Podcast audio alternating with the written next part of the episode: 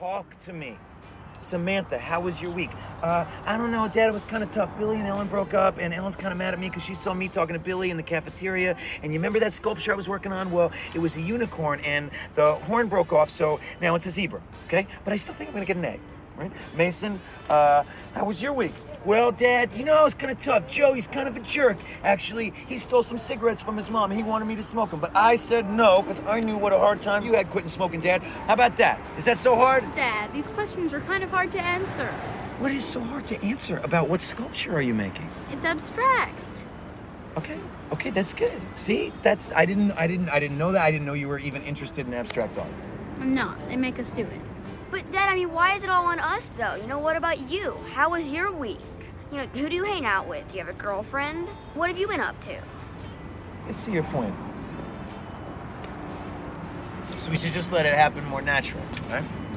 That's what you're saying. Okay, that's what we'll do. Starting now.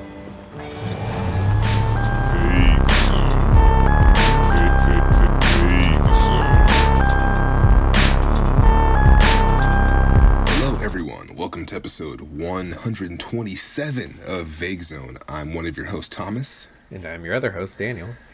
and today we are concluding our coverage of the theme of coming of age with my choice, Boyhood. So, Daniel, would you like to read us the IMDb synopsis for Boyhood? Sure. The life of Mason from early childhood to his arrival at college. That's kind of a silly description because it sort of assumes we know who Mason is uh, and why Yeah. this life is interesting. and, and does not include the uh, the major hook of this movie and the Yeah. whole reason why this movie is uh, considered noteworthy and sort of why I chose it in the first place. And I will explain that is because uh, the director Richard Linklater shot this film over 12 years, and the actor Ellar Coltrane was. Uh, six years old or like yeah six years like six years old or so at the time and so it covers him growing up. He actually ages in real time from six years old to 18 years old. So it's very surreal. It's sort of like a one of a kind sort of film experience when you're watching these same actors and this kid sort of grow up and literally turn into a man and turn Yeah. into like a grown man as he's acting opposite of Ethan Hawke and uh, um, Patricia Arquette. And I, I just think, yeah, the concept is just fucking, just very, uh, very ambitious, very mind blowing how they were able to pull this off. And yeah, I remember when this came out, I was very curious about it, but just never got to see it in theaters, didn't catch it when it was out. And so I thought it would be a very good choice to sort of wrap up our coming of age conversation. So, Daniel, what's your connection and relationship with boyhood? Uh, I'm a I'm a man. I was formerly a boy. Um, but yeah, I saw this movie. I saw this movie when it came out in theaters, and I originally, I, I remember walking away from it feeling like it was fine. Like I I liked it, but I remember thinking it had like a lot of problems. Um, That you know, outside of the gimmick, it feels like there's not much of a story here. Um, and watching it nine years later, I feel way more favorable of it than I did back then. Um, Okay. I think Interesting. I was reading Letterboxd reviews today, and I think a lot of people, a lot of those reviews are from you know eight years ago, and uh, I think a lot of people, you know, they kind of have that same perspective that like, okay, there's not much of a story here. He's not that much of a character. It feels like he's not very thoroughly defined. Um, he just he's just kind of an emo kid who's a bit like reclusive. Um, But I think that's kind that's the point. like I think Yeah. that's I think it's an inte- intentional decision that uh, he's not like a fully fleshed out character. He's a little more of a rough sketch because it makes it easier to connect with and easier to sort of uh, you know project yourself onto the character uh, and like these are you're getting okay so so his character over the course of the movie he takes an interest in art he becomes a photographer uh, and he starts to have like you know young person deep thoughts. What strikes you as deep thoughts when you're young? And yeah. And we don't necessarily get a sense of how he feels about art uh, why he's passionate about photography, like what his thoughts and feelings and opinions are on photography. It's just like an interest that he has. Um, Yeah. And we only kind of get a glimpse of it. And I think if you delve too deep into why he cares about the things he cares about, uh, like what his pers- not necessarily why he cares, but like what his perspectives are, then um, I think the movie then kind of becomes it becomes less about the experience of growing up and more about this one particular person. Um, Yeah, and so yeah. I feel like he, I feel like Richard Linklater, like perhaps he intentionally wanted to create some distance, um, because it feels like a movie is mostly about, like when it comes to fleshed out characters, it feels like it's more the parents who are fleshed out, and Yeah, what is yeah. their experience watching their child grow, and you know eventually leaving the nest, sort of thing Yeah. but yeah, what I think there's tons of sort of like magical moments in this movie that I really For sure. appreciate on the rewatch. Uh, I think there's one se- severely awful scene in this movie, which we'll get to, uh, involving I think when he's in the eighth grade, hanging out with a bunch of boys. Okay, Um, gotcha. Know what you're but uh, but uh, Um, yeah, I'm pretty favorable of it. What about what about you? Yeah, I th- yeah, I agree with what you're saying. Except, yeah, I, I I think it's cool that you sort of came around back to it. Um, and yeah, because I didn't see this when it originally came out, and watching this now, I was definitely like amazed by the gimmick and sort of just it really into the story, and I definitely uh, really appreciate the way that. Okay, so the one criticism this movie sort of gets is like, oh, he just becomes kind of like a boring photography, like art kid that kind of Yeah. just like angry at the world, angry at social media, and that's kind of like we all sort of get that. But I do really appreciate that this movie gives us a very visceral and well defined timeline of his parents sort of having this broken home. And we sort of see how this very relatable suburban kind of angst. We can sort of see where this come from. We see we, we see how it just grows very naturally out of like this dad who has like his own like liberal sort of ideology and is like pushing his kids to sort of like be involved in that political thing mm-hmm. and like his mom is just like just wants to have a career and clearly is just like like focused and they're sort of just like lost in the middle of that and sort of consuming in- media or just doing whatever you know normal kids do. I found myself relating to a lot of the details of this, you know, like specifically like them going to a Harry Potter book release Yeah. or like you know like him having like Dragon Ball Z all over his room and stuff. I'm like that's how that's how my like childhood room was, and like and I remember being very hyped for those like book releases of Harry Potter, and all of that just felt very specific and very palpable in a way that it wasn't for mid 90s in a way that this felt very authentic and very real.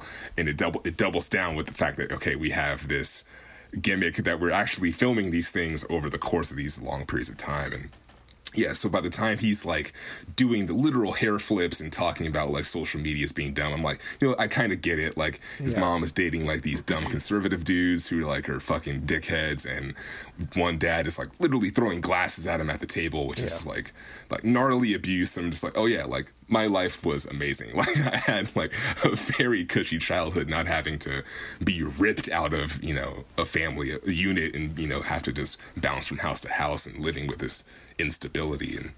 And so I kind of I'm a little easy on Mason. I'm like, you know, maybe give him another four years in college, and then he'll fucking actually have some shit figured out. Because actually, a lot of us don't have it figured out by the time we're graduating high school. It's interesting because I feel like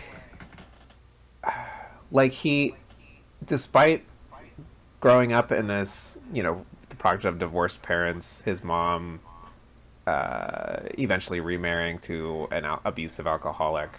Um, like he has reasons to lash out, but we don't really see that. Like he he's a pretty good kid over the course of this movie. Yeah. Um yeah, the fact that he becomes an art nerd, it's like thank God. like he could have like like that I think Yeah. this movie it's interesting watching this alongside something like mid 90s where mid 90s it is a particularly it is a particular moment in uh, young American male youth that is very destructive.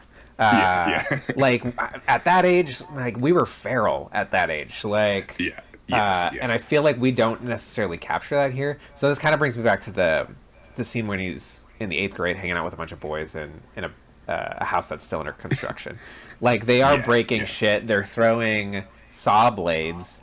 Uh, so it's kind of touching on like the destructive force that is uh, a 12 year old boy, but um, but at the same time, it's just brutal to watch because like the it feels like student theater. Like the these kids are not actors and they're delivering. Yeah, it, very written it, lines it feels like it, it is rough the conversation they're having is also kind of rough where it's like it's two of them sort of pushing the other other three to kind of like all right we're gonna like do gonna like get some girls over and like drink yeah. and like do, like and it's just like yeah it's clearly like, the dynamic is definitely off.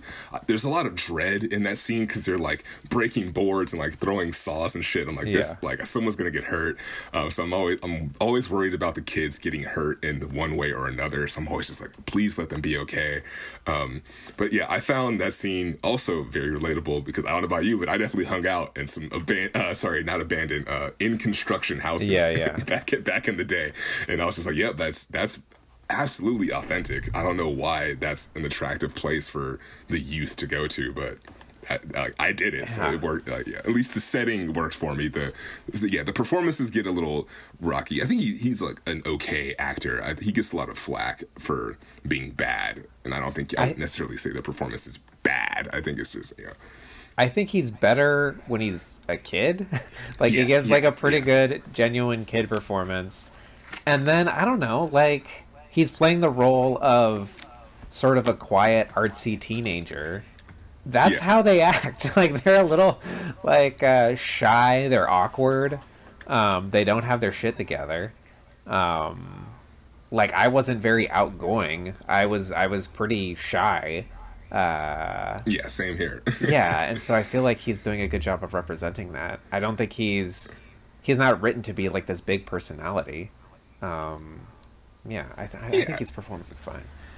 Yeah, what, what, how do you feel about the performance of Patricia Arquette? Because she won an Academy Award for Absolutely fucking great. Like, yeah. especially. So I remember the final scene of like her sending her son off to college, and she's she's moving too. Uh, and I remember her breaking down crying. But what I did not remember was how devastating the final line of her like speeches which is I just thought there would be more. That like yeah. She's not crying because she's sending her son off to college. She's crying because her life feels like it's just these peaks and valleys. Like she's getting to these checkpoints. One of those checkpoints being sending your son off to college and the next checkpoint being death is what is how she perceives it. Yeah. But uh and so like, there's still like 40 years between that. Yeah. He's like, he's like I don't know. Like he, so she's having an existential crisis. Uh, yeah, it's, it's great. But um, I don't know. Yeah, something I think I, f- I feel like I appreciate this time around. Ten years later, I'm not a parent. I'm 34, but um, I feel like I'm much more able to view things from the perspective of the parents and to understand that Mason isn't connecting with them at all. Like, so there's a scene where um so earlier on in the movie, Patricia Arquette, her and her abusive husband are separating. She's going to a, stay at a friend's house with her kids. Her kids are going to a new school now, and her daughter. Um, this is, is, Bill. The new dad's name is Bill. Yeah, and what's the daughter's name again? Uh, the daughter is some Sam. Sam. Sam's all pissed off at her mom. Like, when are we going back? We don't have our clothes. Like, we were in such a hurry. There's like and Mason yeah, is yeah. kind of annoyed too. Like, I think she wants to like give him a kiss or a hug or something like that, and he's kind of annoyed. He kind of brushes her off, and it is like this complete inability of the kids to connect with the struggle that their parents are going through because they have they have no perspective. they, are not. Yeah. They haven't reached adulthood. They have no perspective.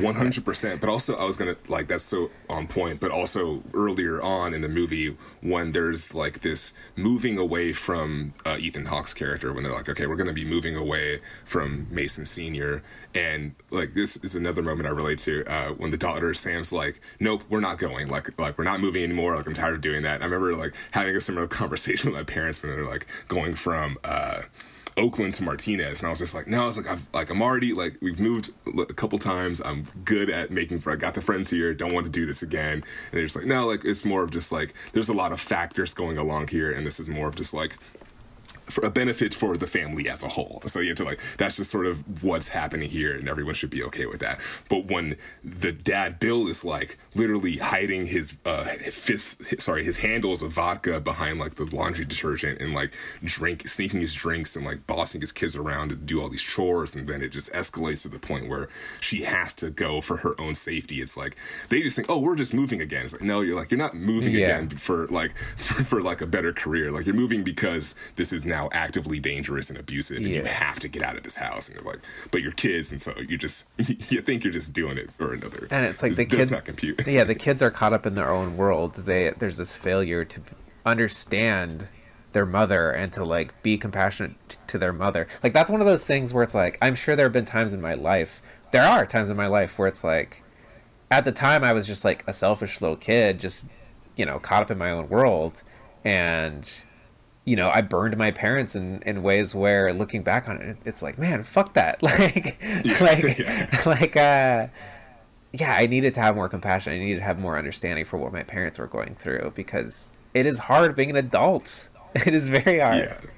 Yeah, but also on the flip side, it's like you don't know. It's like you're a kid. Yeah, you You're- don't know. The slate, the slate is fucking blank, and so like the only thing you know is what you're watching, and so Yeah. like it's yeah, it, like I'm like I said, I go back to reflecting on my own life. Like yeah, like things are great. It's like not having to like overhear like very heated, Yeah, absolutely. like divorce argument. Like that stuff is like really heavy and like yeah. So I feel for how everything kind of like plays out here, and I definitely like sympathize with sort of Mason's kind of evolution to where he goes, and I also really appreciate that Samantha sort of hits those points a little bit earlier on. Like she kind of has that rebellious emo hair kind of phase uh, before, and then we sort of see Mason kind of get to it a little bit later on, and then Yeah. but by the time Mason kind of hits that, Sam's clearly like already about to like move out and clearly getting more like well adjusted and like I don't know.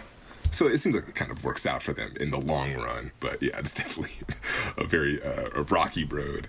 What do you think of uh, Ethan Hawke? Uh, I like him. I like him a lot. I like that he sort of is. He's very honest towards the end when he's like, "Yeah, like I was a fuck up, and it, took me a while to sort of become this better per- version of myself." Because when he first arrives, it's like, "Oh, he's disrupting the kid handoff thing. He's kind of like, you know, just going to bowling bowling alley, eating French fries. You know, not." Not let them do their homework. He's kind of the Yeah. irresponsible dad, but then as things go on, he is making an effort to make a connection. He's asking questions, and he's clearly like a loving dad and cares. It's just like just in a situation where he's just separated. Yeah, we do get that moment too when he's older, he's remarried, he has a, a new baby, and he mentions like it's all about timing. Like now I've become the man that, you know, maybe your mother would have stayed with. Uh, it's just Yeah. it took me longer to get here, sort of thing. Um, Yeah, and I appreciate that. And like, I, adore Ethan Hawke. I think he's Yeah. great. And yeah, just seeing like the young version of him just made me smile so much. I was like, yeah, like that's fucking 2002 Ethan Hawke. And like that's like him from like Training Day era, and to see him grow into like be this older, more sagey kind of vibe, it just felt it felt very authentic to me. I haven't seen the before movies that him and Richard Linklater did with Yeah, uh, yeah. Julie Delpy. But uh, so I think this might be the movie that like made me fall in love with Ethan Hawke. This and First Reformed. Okay. but uh yeah i i love his character in this movie i love that he's like the vessel for communicating like the politics of the time period by like being a Yeah. like anti-war which is rare uh well i mean there were there were people who were opposed to the iraq war i remember when i was a kid man my mom if she listens to this she's gonna be so upset but uh i remember i was in like the I, fr- I think i was a freshman in high school uh, and I remember we were going to war with Iraq and thinking like that's bullshit. Like like why are we doing this?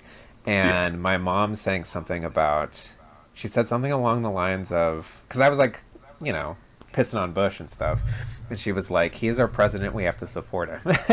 and then Yeah, cut yeah. to you know a few years later when we're in the midst of the Iraq War, and she was like, "Fuck that asshole!" like she like fucking Yeah. hated him. Uh, but it was like I think yeah, the the I think that's something this movie doesn't didn't totally capture was just like how 9/11 fucking affected the country. But may, but it's also that's not what this movie's about. Uh, but at, It's- it's, yeah. but it is operating as a time capsule in many ways, and I feel like that's kind of hard not to, you know. Yeah, I, like I do appreciate that it's there in the very surface level way that it is. Um, like I think that's just a very easy way to sort of like um, kind of c- compartmentalize chunks of your life Yeah. in the most basic way possible because it's like it's four years and sometimes it feels like it's a if sometimes it's like a great eight years sometimes it's a really bad eight years in a row. And it's easy to just be like okay those chunks like bush kerry obama mccain. And so i really appreciate that because that's a, a very i think a very familiar way to just recall memories and to recall telling these like tent poles in your life. Because if you're talking about coming of age in like the, the coming of age movie you don't really get a lot of like holidays or birthdays with mason. You don't really Yeah. get any of those quote unquote like iconic childhood moments. You know there's not even like stuff with like puberty or stuff like you know not a, like that awkward shit. Is it's more just like you get these moments of advice or these moments of tenderness or whatever it may be and I think that's really fascinating because it paints the life in a very different way. And I think it, it makes you just think about like, oh yeah, it's not all just like traumatic moments and being It's not you know, history. bad. Yeah, but it, it's, but it's also it's like you get dips of history, but just like just enough Yeah. to be in like to like to remember a really uh, tense uh, moment with like. Like, uh, can I put this Obama poster on your wall? It's like, do you do I look like an Obama supporter to you? And he's like, I don't know. And he's like, get the hell off my lawn. I could like I could literally shoot Oh, you right now.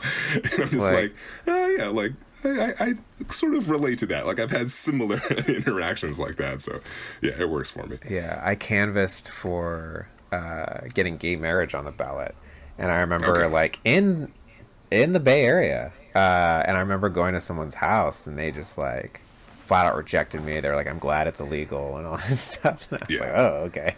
Uh, Yeah, like, like fuck off. yeah, it's like this sucks.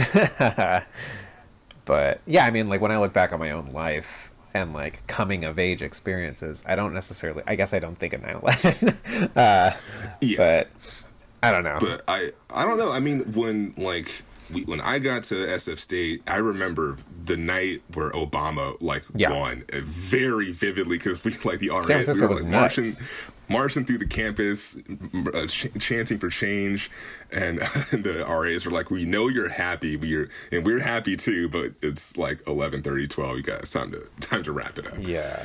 It would have been that is something I thought about was like it doesn't feel like the time period that he grows up with that he grows up in necessarily defines him in a way. Like he's like being exp- exposed to the war in Iraq, he's being exposed to, you know, uh, the Obama campaign. Um, we don't see him come out of this uh, and he was like five when 9-11 happened. This starts in 2002, so he's already, you know, post 9-11. Um, he, he doesn't come out of this like highly passionate about politics or anything. Uh, yeah, He has a perspective on social media, but yeah. yeah, and technology, which I, I, guess, think, which yeah, is which. I think is fair. Yeah, that's that's a good point. I was gonna mention. Um, I think is more of like a geographical thing. So I think about like um, Olivia's two very bad husbands that she sort of gets with are both very feel like bad kind. Like the first guy is like a more buttoned up uh, guy on the right, so to speak, like closeted uh, alcoholic golfer, um, very totalitarian at home. He like he wants to wants Samantha dusting. He wants Mason raking leaves and shit. And it's very clearly kind of like this militaristic kind of mindset. Her second husband is literally a corrections officer who's like a post Iraq or post Afghan war veteran who's like he, first he comes back he's like yeah like you know we were great we we did everything right over there we were like you know we were actually trying to communicate and everything and and and then later he sort of falls into alcoholism as well. And then the scene that, that really sticks out to me is this birthday the only birthday that we see and his grandfather gives him a gun and a bible. Yeah. Hell yeah. like- And a and it's just like okay yeah, of course Mason's gonna be an angsty photographer. Like if he's sort of growing up with these like alcoholic conservative dad, like stepdads, and you know the his dad's actually this cool liberal dude. Sort of you know, maybe uh, maybe him being a angsty photographer is like the best possible outcome. yeah, that's what I was gonna say. Like, does it feel like by the end of the movie, it makes sense that this is a man who has been shaped by his circumstances. Uh, like, I may yeah, because I, I yeah it is it is like the best you could hope for. like he grew up in a pretty volatile environment, but he had parents who loved him. His mom really put in the work to take care of him. She married some fucking assholes, and you know that was her horrific experience. But he had a father who cared about him, communicated with him. Uh, Took and, him out you to know, the river. yeah, tried to be him out, invested yeah. in his life. Um, and so yeah, this is kind of the best you could hope for is that like he also took a li- appreciation of the arts, I guess. Yeah. And yeah, like I also mentioned earlier, like once you're in high school, 18, it's like you're you're just you're that's like you're right in the oven. You're still in the oven getting cooked. Like you're still like your brain is still figuring shit out. And so tho- those next 40 years are just like even more monumental and like just life changing in ways that yeah, it's like you're growing up and you're becoming like figuring out the world and being a human in these you know earlier ages but then yeah once you're like that 18 to 21 22 kind of range it's like okay now i'm fucking actually like have to like make my own decisions and come to terms with who i actually want to be and that's sort of not really the point of what this is this is more just like the those magical years where you're still just kind of wandering and figuring things out Yeah, dug it. Let me see here. Uh, did did you? So I have in my notes Mason getting mad about dad promising him a car when he was in third grade. did you? Do you ever have something like that in your memories? Because I do.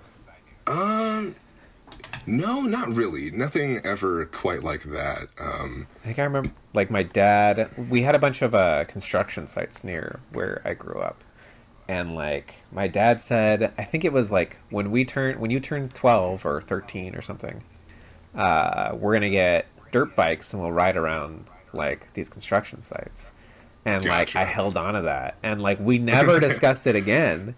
But like I turned Aw, like dang. 12 or 13 and like obviously it didn't happen and I was like disappointed. But it was like we had never discussed it again. like it was like well, something he said once and like I held on to it for years.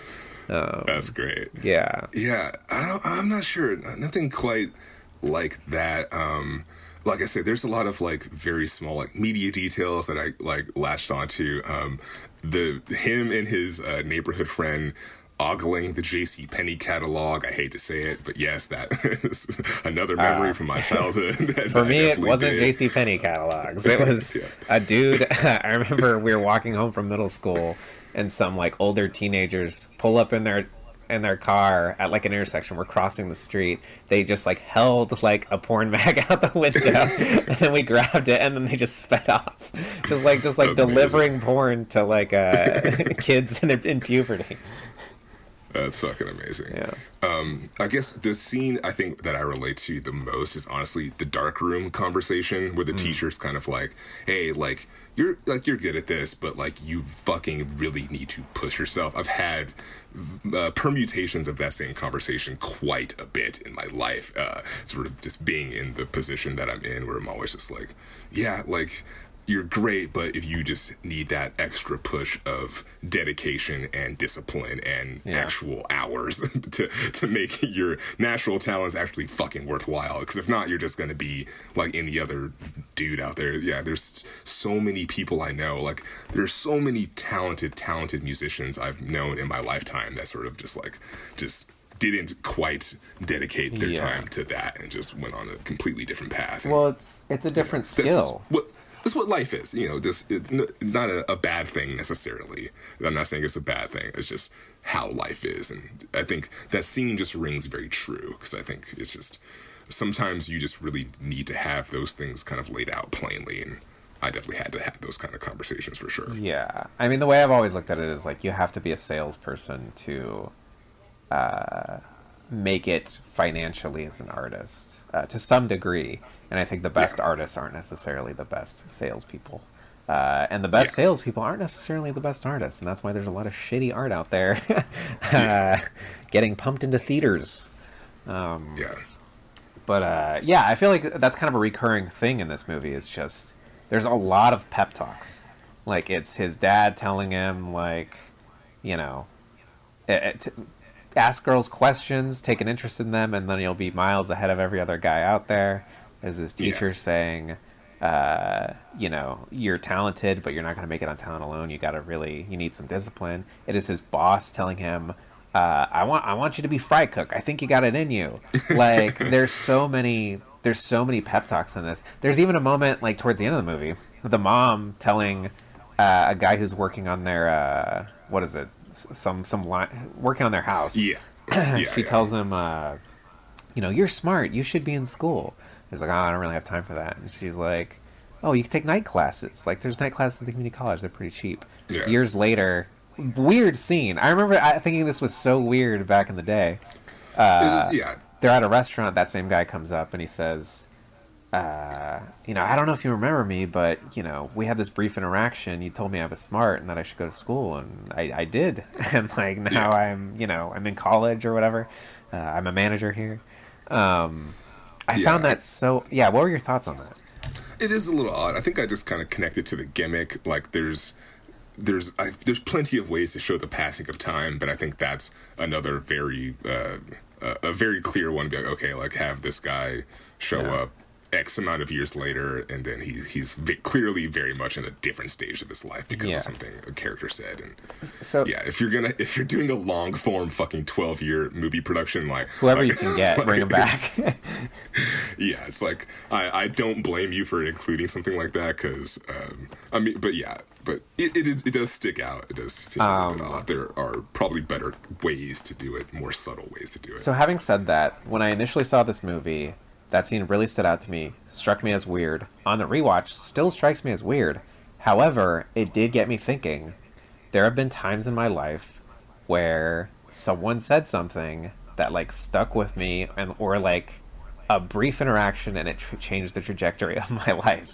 So Yeah. I was telling Emily about this last night. Um, there was this guy I met. His name's Peter Acosta. I'm shouting him out. Uh, we're not friends, but uh, he's, he's a friend of a friend, and um, so like I had some friends in town. They were visiting. I think Peter lived in San Francisco, so they were like, you know, we were all getting drinks. And that's that's how I met him. Um, me and him are sitting at the bar, uh, you know, ordering drinks. He had gone to SF State for film, and so he was asking me like, "Oh, what do you want to do there? Uh, like, what what's your focus or whatever?" And I was like, "Oh, I think I want to do like theory. You know, I, I kind of want to like teach." Um, and he said, "You're spending all this money to go to school where you have access to this equipment. You should make use of that equipment and do production." And because of that conversation, because of that one Yeah. comment, I jo- I was like, "Yeah, you're right." And so like I joined Cinema Collective. Uh, if I hadn't joined the Cinema Collective, you and I probably wouldn't be having this conversation right now probably not. uh, yeah, I probably not. wouldn't be married to Emily. like, uh, so yeah, like that sh- completely changed the trajectory of my life. Um, just recently, so I I recently quit my job, and I was on the fence about it for a really long time, and I a new person uh, was hired at my job, and we were you know having an introductory conversation. I asked him, you know, tell me about your history and stuff. Uh, she had, she did like user research, um, but she took a year off and uh, took a, a year away from user research. And I was like, "What what did you do?" And she was like, "Oh, I worked in a sushi restaurant." And I was like, "What what motivated that decision?" And she was like, "Well, I." I was so tired of like being in an office. I was tired of working remotely, especially during the pandemic. Um, that I felt like I needed to be around people. I needed to like do something with my hands, you know. And I was like, I completely relate to that. and so Yeah. a week later, I quit. Yeah. But it is just yeah. So it, it's unusual. I think maybe the execution of it is a little weird. But at the same time, it's like that shit fucking happens. yeah, yeah, definitely. So yeah. Any final thoughts? Um, I mean, I have a ton of notes in here, man.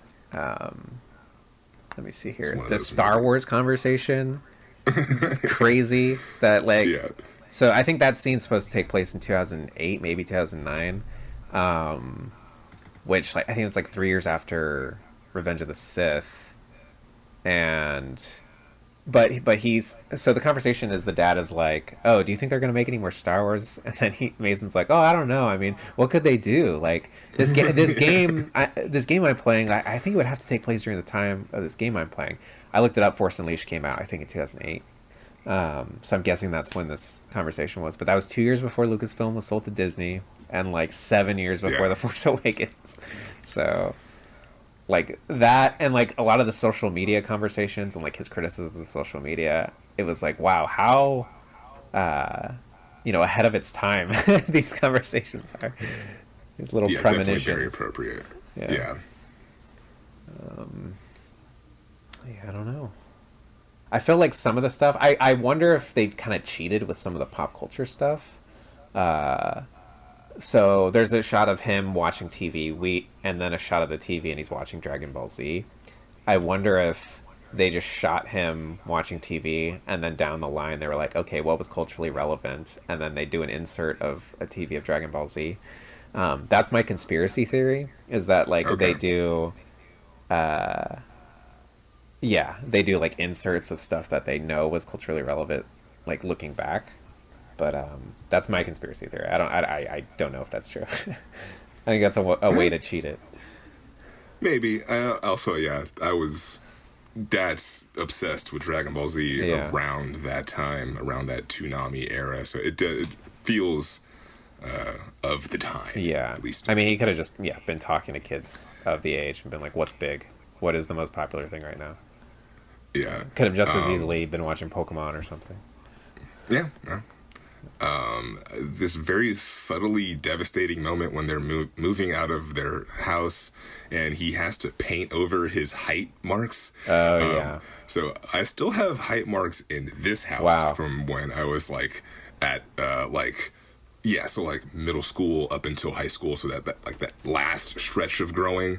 Um but yeah, I remember like moving from my first house or whatever from back where uh mm, Oakland or wherever it was, but I remember like being separated from like that like that very like interesting moment and I was like that that's a very another key detail of like yeah, like it's a, a very physical and tactile sort of way to look at like your life in a very strange way of just like this is the house I live in and these like crayon Yeah. pencil marks are like the like where I was as a human being and so yeah it's it's very odd and so I think yeah the scene of him painting over it was really powerful to me. I don't know why that like just that image just felt like just so traumatic and like heavy for a child. It's like yeah like a kid just like would not be able to process just like erasing a memory like that. But uh, interesting movie.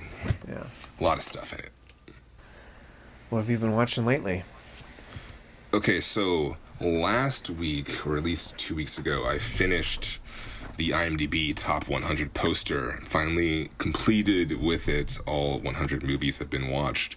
The last movie on the list was uh, Your Name, which is a very gorgeous, uh, fantastic movie that just absolutely destroyed me because it's uh, about romance, and anything about romance is just gonna cut me to the core at the moment. Uh, so I highly recommend Your Name, but I wanted to mention sort of my experience with the poster as a whole.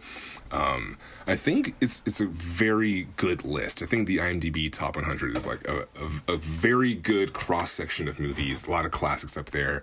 I, I do think I do have some issues with the list because I feel like there's some stuff thrown in there that seems to be disappeasing, kind of like this. Uh, I know. I feel like things are thrown in there because they were either nominated for best foreign film or they won best foreign film or they were sort of given these accolades.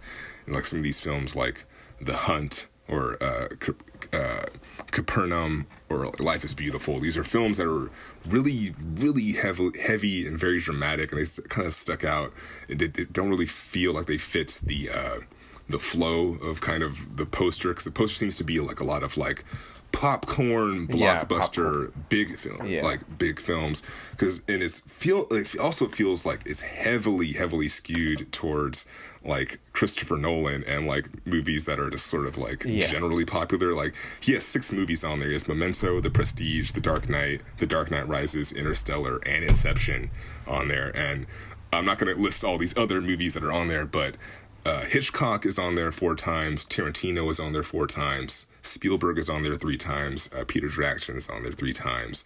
And Charlie Chaplin is on there three times. So it feels like it's also very male dominated. I was one. It's like there's one female director on there amongst at least. Uh, at, at a glance, there might be another one, but it seems like there's only one on the list. And I was like, yeah, why is there no like Sofia Coppola or like a Kathryn Bigelow? I, f- I feel like they definitely have movies in their filmography that absolutely fit the bill of what would work for the top 100 like i was like i feel like lost in translation would be an easy fit for this list and it's a better choice over movies like life is beautiful What is like, the, uh, not aged Who's the female director and what's the movie that's on there?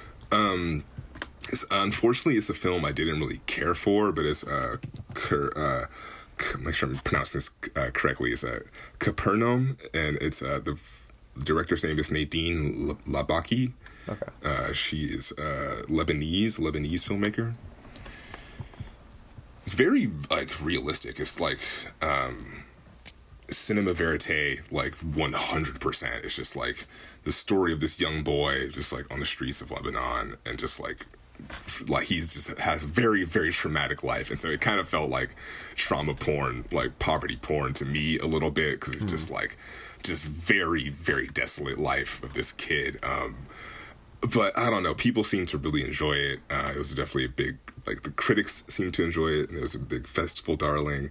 Um, but I feel like that is the case for a lot of the more dramatic movies that are included on this list. Like I said, I think it's weird that a movie like The Hunt is next to Toy Story three, and even though Toy Story so three is like like the the mature like the mature Toy Story movie of all four of them probably, but it's like next to a movie about a teacher being accused of like abusing a kid, and so it just Yeah. feels like if you were to like go through this list blindly, Yeah, you might hit like so, you yeah you like if you just went through this in order, you might like have a very bad movie night next to like a really great movie night. So I I would say my ultimate review of this list is it's a great list. I loved going through and watching all of these movies and filling in the gaps. But if you're going to go through the IMDb top 100, be uh, don't do it blindly. Like look up look up those synopsis. Like look up what this movie is what, they're about because some of the foreign ones are very heavy. Some of the World War II movies are like just yeah, they're just gut punches and like yeah, they'll be like next to Toy Story. And like, oh yeah, this, this this sounds fun, but it can be a little deceptive. Um, What but yeah, that's wait. Uh, go ahead. uh, what year did this list was it like published? Uh, I'm not sure, but everything, everywhere, all at once is Oh, on wow. it. So it definitely Okay. came out. Yeah. Also, it also has like a, a recency bias. Like it has Yeah, that. It has Parasite. Um, Into the Spider Verse is on it, which I think is kind of odd because I'm a Spider-Man two believer. I think that's the the true definitive Spider-Man film. But Into the Spider Verse is great, but I think Spider-Man two is. I think uh, I don't know. That's like to me, that's like the definitive Spider-Man movie. Um, you sort of into the Spider Verse doesn't really work without knowledge of like Of a movie Spider-Man like is, yeah. Spider-Man Two. You sort of need that like, and I'm you know I don't want no Sam Raimi erasure. Like Sam Raimi deserves to be on that list too, and I don't think he's on it. Um, but yeah, that's my adventure with the IMDb Top 100 list. Um, yeah, wish there were more female directors on there, but overall, it was a very fun journey. I recommend people listen to it. I think the movies that surprised me the most was Witness for the Prosecution. It's a 1957 film by Billy Wilder with a fantastic script and just a, a just an amazing, fucking crazy journey. This courtroom movie that just takes very crazy twists and turns, and it's just a, a fantastic movie. That and Harakiri, the 1962 anti-samurai film that is fantastic. Um, so that's basically it. Um, what have you been watching this week? Um, I saw Across the Spider Verse. Speaking of, yeah, uh, it was fucking great. I really, really liked it. Um, I think the like it it's so liberating uh, to see how animation is used in that movie. That yeah, they're like we can do whatever we want. Like why would we be constrained to trying to make this real? Why would we be constrained to like like the way um during the gwen stacy scenes that like the background Yeah. shifts according to the emotional uh state of the characters in the moments. Um it's just like yeah, like this is fucking mov- movies, baby, storytelling, baby. like Yeah, that was, I was yeah, that's like unfairly good. How Yeah. like beautiful those like frames were. Yeah, just like just the bleeding of the like this like uh, was it uh, this watercolor just like bleeding. and It's Yeah. just like these this pot like uh, yeah. It's just uh, It- it's- chef's kiss. God damn it. it's, yeah, it's wild that Spider-Man, this comic book character, is being used as a vessel to like show mass audiences what animation can do, and also at the same time, the movies are completely respecting the characters and respecting the history uh, of the character and like you know it's gone through the hands of so many creators and stuff showing us like the actual comic books on screen and like actual frames from comic books and stuff that is completely like honoring its history while still yeah. like setting out to be this insane achievement in in terms of animation uh yeah man it's fucking Yeah. special Uh, spoilers warning, spoilers warning, spoilers warning. So I said it three times, so that's a fair warning. Um, there's a lot of shit in this movie Yeah. that is just uh, fucking amazing. Um, personally, when Donald Glover showed up, I was Yeah. like, fucking, this is like, we finally have kind of come full circle from just like this uh, Donald for Spider Man, Black Spider Man campaign that inspired Miles Morales to exist in the Yeah. first place. And now we sort of have Donald Glover in there as the Prowler and sort of egging on and like booing villains as things are going on. It's just made me so fucking happy to see that. And yeah, I don't know. I, I was frustrated in my screening because as they're having the conversation in the end of the movie when he's realizing that he's in the wrong universe one of the staff from the theater came out came into the theater with a garbage can. I was like oh What the no hell are you like, like, this is like this, like this is it. I was like oh no this is like this we're just getting started here. Like i i could definitely do another hour give me another two or three hours of this. That's like what I was Emily so said. invested. Yeah i was just like this is just like joy to the veins and i can't believe it's ending at the point that it ended at and yeah people sort of shit on Dune for being like, oh, a part one, but I was like, no, this is like, they fucking just cut it off at a point. I was like, no, like this, this, there's more. This is just the tip. Yeah, as soon as we see Miles Morales as the Prowler, I was like, "Oh no!" Like, don't. I didn't realize it was going to be a a part one, so I was like, Yeah, "Do yeah. not end it here. like, you need to. Yeah, We need to live within this for a long time." Uh. And so, fortunately, that's going to happen. It's just going to happen in the next movie. Um, I was afraid they were going to like try and they were going to try and wrap things up very quickly. Uh, Yeah, yeah, no, but yeah, just what a fucking setup for like a rescue mission. Yeah. Like, pretty, pretty and they also i like that they set up how he's going to get out already like they show him like touching the chain and he's like getting his electrical power ready or whatever so it's Yeah, like yeah. so like emily was saying um she's like yeah i feel like with a lot of cliffhangers you know they set up these like terrible conditions where you're like how are they going to get out of this? And then within the first 10 minutes of the next movie they get out of it so that they can have like this adventure. Like at least this is giving you a preview of yeah it might happen within 10 minutes because here's what he's going to do. Um, yeah.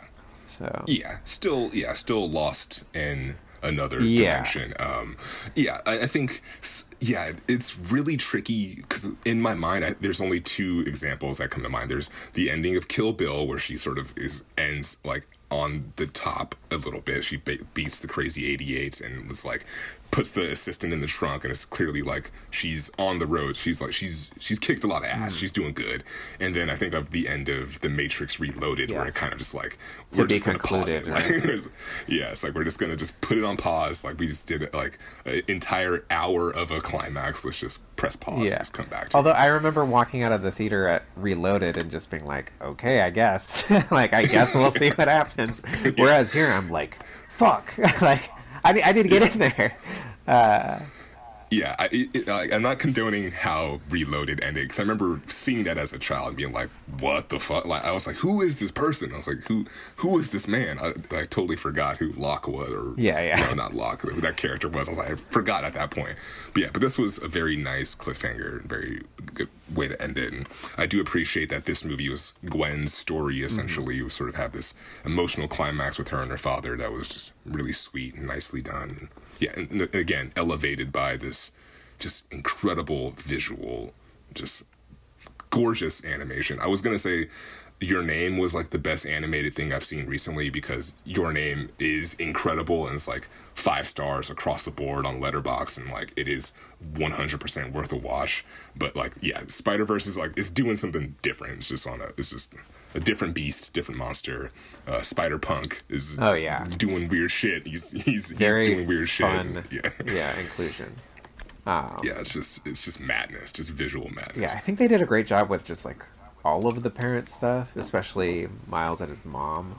Like, there's, yeah, a conversation with her where it's like, I don't know. Like, I think it, it's funny that we're watching this as we're going through these uh, coming of age movies and then watching Boyhood right after, which is so much about like the relationships between parents and their kids. Uh, Yeah. yeah, this movie just fucking nails it.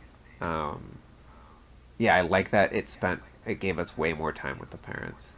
Did you get the sense that it feels like uh, this is me now? I'm doing my um, uh, not necessarily conspiracy theory, but maybe I'm gonna get weird. Uh, it felt like a coming out story, like because okay, like maybe that's just where my head at, was at because okay, at the beginning of the movie, uh, Gwen Stacy in her room, she has a protect trans kids poster. I don't know if you noticed that. And then No, uh, but I saw a screenshot of that later on online. um, and then we have there's this whole element of like Miles is hiding something from his parents, something like deeply personal, and like he wants to Yeah, tell yeah. them, but like he's afraid of how it's going to impact their relationship. Um, I think it got me thinking, especially like the the trans poster got me especially thinking about like there's this idea in the movie about uh, you know their their future isn't set in stone. You know, uh, they are they are not what they were assigned at at birth. Perhaps uh, Yeah. he, you know, he is. Uh, there's this idea of fate, and which kind of ties into the Matrix too. Also a trans allegory. Uh, there's this idea of fate, and you know, how is he going to rewrite his future? Uh, the the idea that like his father is going to die um, because e- that is what is canon. That is uh, an event that is continuous throughout all of these Spider People stories. Um, and so like, okay, how is he going to challenge that? He's already a- an anomaly. Like he he shouldn't be Yeah. a Spider Man. His the spider that bit him was from another dimension. This is all a mistake already. So we're already off the map. Um, yeah. I can see what you're saying. I Yeah. see what you're saying. yeah, I, it might be a reach, but like I don't I, like part of me like half expected a joke that like his parents were like, you know, waiting for him to come out because they know that he's lying about something that he has this big emotional secret, but it's they Yeah. never make that joke, um, which I'm relieved at. Uh, yeah. but it did get me. It did get my head in that space. Um, I don't know. Well, I'm not sure. And it's also it also came out during Pride Month, so Yeah. Yeah. Maybe you're just your head was. Yeah, I think I'm just- yeah. Yeah, I, I'd be curious to know if other people have have that reading uh, online. I haven't looked at Twitter, so Yeah, I've been I've been off it for like a week. Been not looking. Yeah. Been trying to avoid. Um, yeah, interesting. Oh, I also love the spot uh, as a character. I like that we have this like comedic uh, villain who is rising above his villain of the week status to be, uh, you know, an absolute menace. Um, I like the Indian Spider-Man. Um, Yeah. yeah, just a lot of fun stuff. So it's a good time. It's a very very. And they set us up for the Um, return of Spider Ham and Spider Man Noir. Yeah. Yeah. The this the follow up of this is going to be just a, uh, overwhelmingly just like it's going to be just like a lot going on. Hopefully they can kind of get that balance. 'Cause this is going to be a lot of a lot of fun things they can do, and so it's yeah, it's going to be interesting to see how they balance that and have it not be like a three and a half hour movie. Yeah. Yeah, it'd be kind of refreshing if it was just like an hour and a half. Like, this is just the ending. Like, Yeah. previous movie, we wrote it, it was too long, we cut it into two. yeah. yeah. Could be into it. Um, okay, before we sort of wrap it up and choose the next theme, Oh, gosh. Uh, I just want to mention since uh, since before we finish, before we walk away from coming of age, I just want to mention some other coming of age movies, just because there's so many different types and versions of coming of age stories. I just wanted to give a quick rundown of a list. Uh, if you want a certified hood classic, if you want something a little more black, Boyz n the Hood, great coming of age movie. If you want something I watched on the plane that I thought was really fun, that seems like a, a good uh, remix of a familiar formula, uh, Booksmart. I was a big fan of Superbad. That was like my, like high school movie. Booksmart is a, a fantastic movie. Some they say it's uh, Superbad with girls because it's very vulgar, but I think it's deeper than that. I think it's very fun, very sweet film with uh, Beanie Feldstein, who's uh, Jonah Hill's sister in that movie. So you have a could do a double feature, Superbad and Booksmart. It'd be a good double feature. Uh, if you want an Italian classic that was featured on the IMDb top 100 list, uh, that is a great coming of age film, Cinema Paradiso. It's about a young boy falls in love with projecting film, and so it's a great love letter to film. Uh, if you want something weird, uh, would you agree that a Clockwork Orange just kind of has Oh, coming of don't age know. quality? You don't. You, would you? Would you disagree? Or would It you, would be you say, interesting. "Oh, It would it it would be interesting to make the case for it.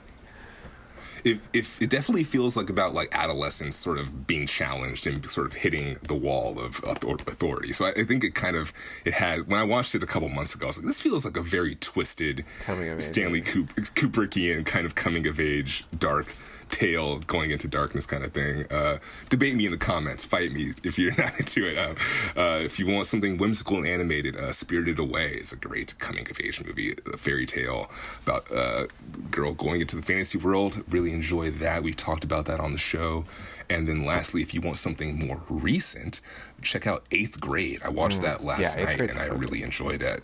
Directed by Bo Burnham, and it's more of like deals with modern social media stuff in a way. It's like four, it's like four years after Boyhood, so it's definitely deeper into the social media shit and deeper into the bad things like uh, school shootings and stuff. So I highly recommended that you watch that. Um, one that I almost chose for my pick was a movie. It's on Netflix right now. It's called Duck Season. It's a black and white indie from Mexico about uh, two 14 year old boys. Uh, I think it's like a Sunday. They're just having a, like a boring, lazy Sunday playing video games. Uh, the neighbor comes over because her oven's broken. She needs to make a cake. They order pizza. The pizza man's a little late, so they try and tell him our pizza's free, and he is uh, protesting. the power goes out. Pizza man refuses to leave. uh, all four of these people are just hanging out in an apartment uh, all day without power, um, and it's pretty Okay. good. Um, nice. it is a movie. Yeah, it's just it's a movie I saw. Gosh, maybe in like 2008, and it. I think maybe because it's little known, it's kind of quiet. It feels kind of like a Jim Jarmusch movie. And it's just kind of always stuck with me. But uh, yeah, the fact that it's on Netflix now, it, it's it's nice Cool. to see that it's available. So. Right on. That helps. All right, gonna roll. Roll this die. Oh yeah, So, uh, wait, before we do that, I should remove coming oh of we age. should. Is it still on there? Okay. Yeah. What do we want to add to that? Kind of want to do this one. You want to do this one? Yeah. Okay. yeah. All right. Versus chaos. Slide this table over to me. Slide this table. Number 18. 18. Detective story. Detective. Ooh. This will be fun. I mean, Big Lebowski is the one that always comes to mind for me. Hmm, detective stories.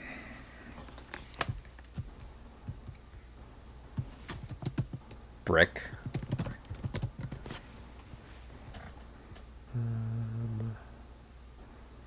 I mean, there's Muppets Most Wanted. Muppets Most Wanted. I don't think I've seen Muppets Most Wanted.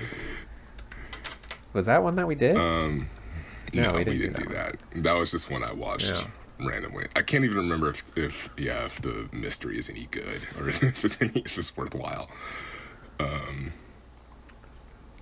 I mean, yeah, we could do like a, I don't know, like a Knives Out style thing. We could do a noir. What are what are you thinking? Kind of leaning towards noir. Yeah, I feel like might need to do some searching for this one before we choose. Because there's uh, there's a lot of things that are coming up as results, and there's a lot of my mind. Blade going in a Runner. Come different- on. uh, Memento. There's a lot of like classics. Yeah, I don't know. I'm down to do anything I just said. I mean, I'm also yeah. I'd be down to do something I haven't seen, like a more classic one. yeah. Um, I would say let's not shoes and let's let's We're discussing choose on. Yeah, Okay. let's, let's discuss it and then yeah, because I feel like yeah, there's a lot of things to choose from, and this is I'm leaning towards noir, but um, there's a lot of classic noirs I haven't seen, and so Pink Panther? I don't know if I want to do. little comedy. All right, yeah, we'll chat. We'll chat about it. Okay, cool. All right. Well, this, this has been episode 127 of Vague Zone. Uh, we have not decided we're watching for 128 for our next theme of detective films, but we will decide and let you know. But we have just finished our coming of age coverage. If you would like to reach out to us, you can email us vaguezonepod at gmail.com. If you have questions, comments, concerns, or theme suggestions, let us know. Tweet at us at vaguezone on Twitter. Let us know what you're watching. Once again, thank you for listening. I'm Thomas. I am Daniel. See you next time.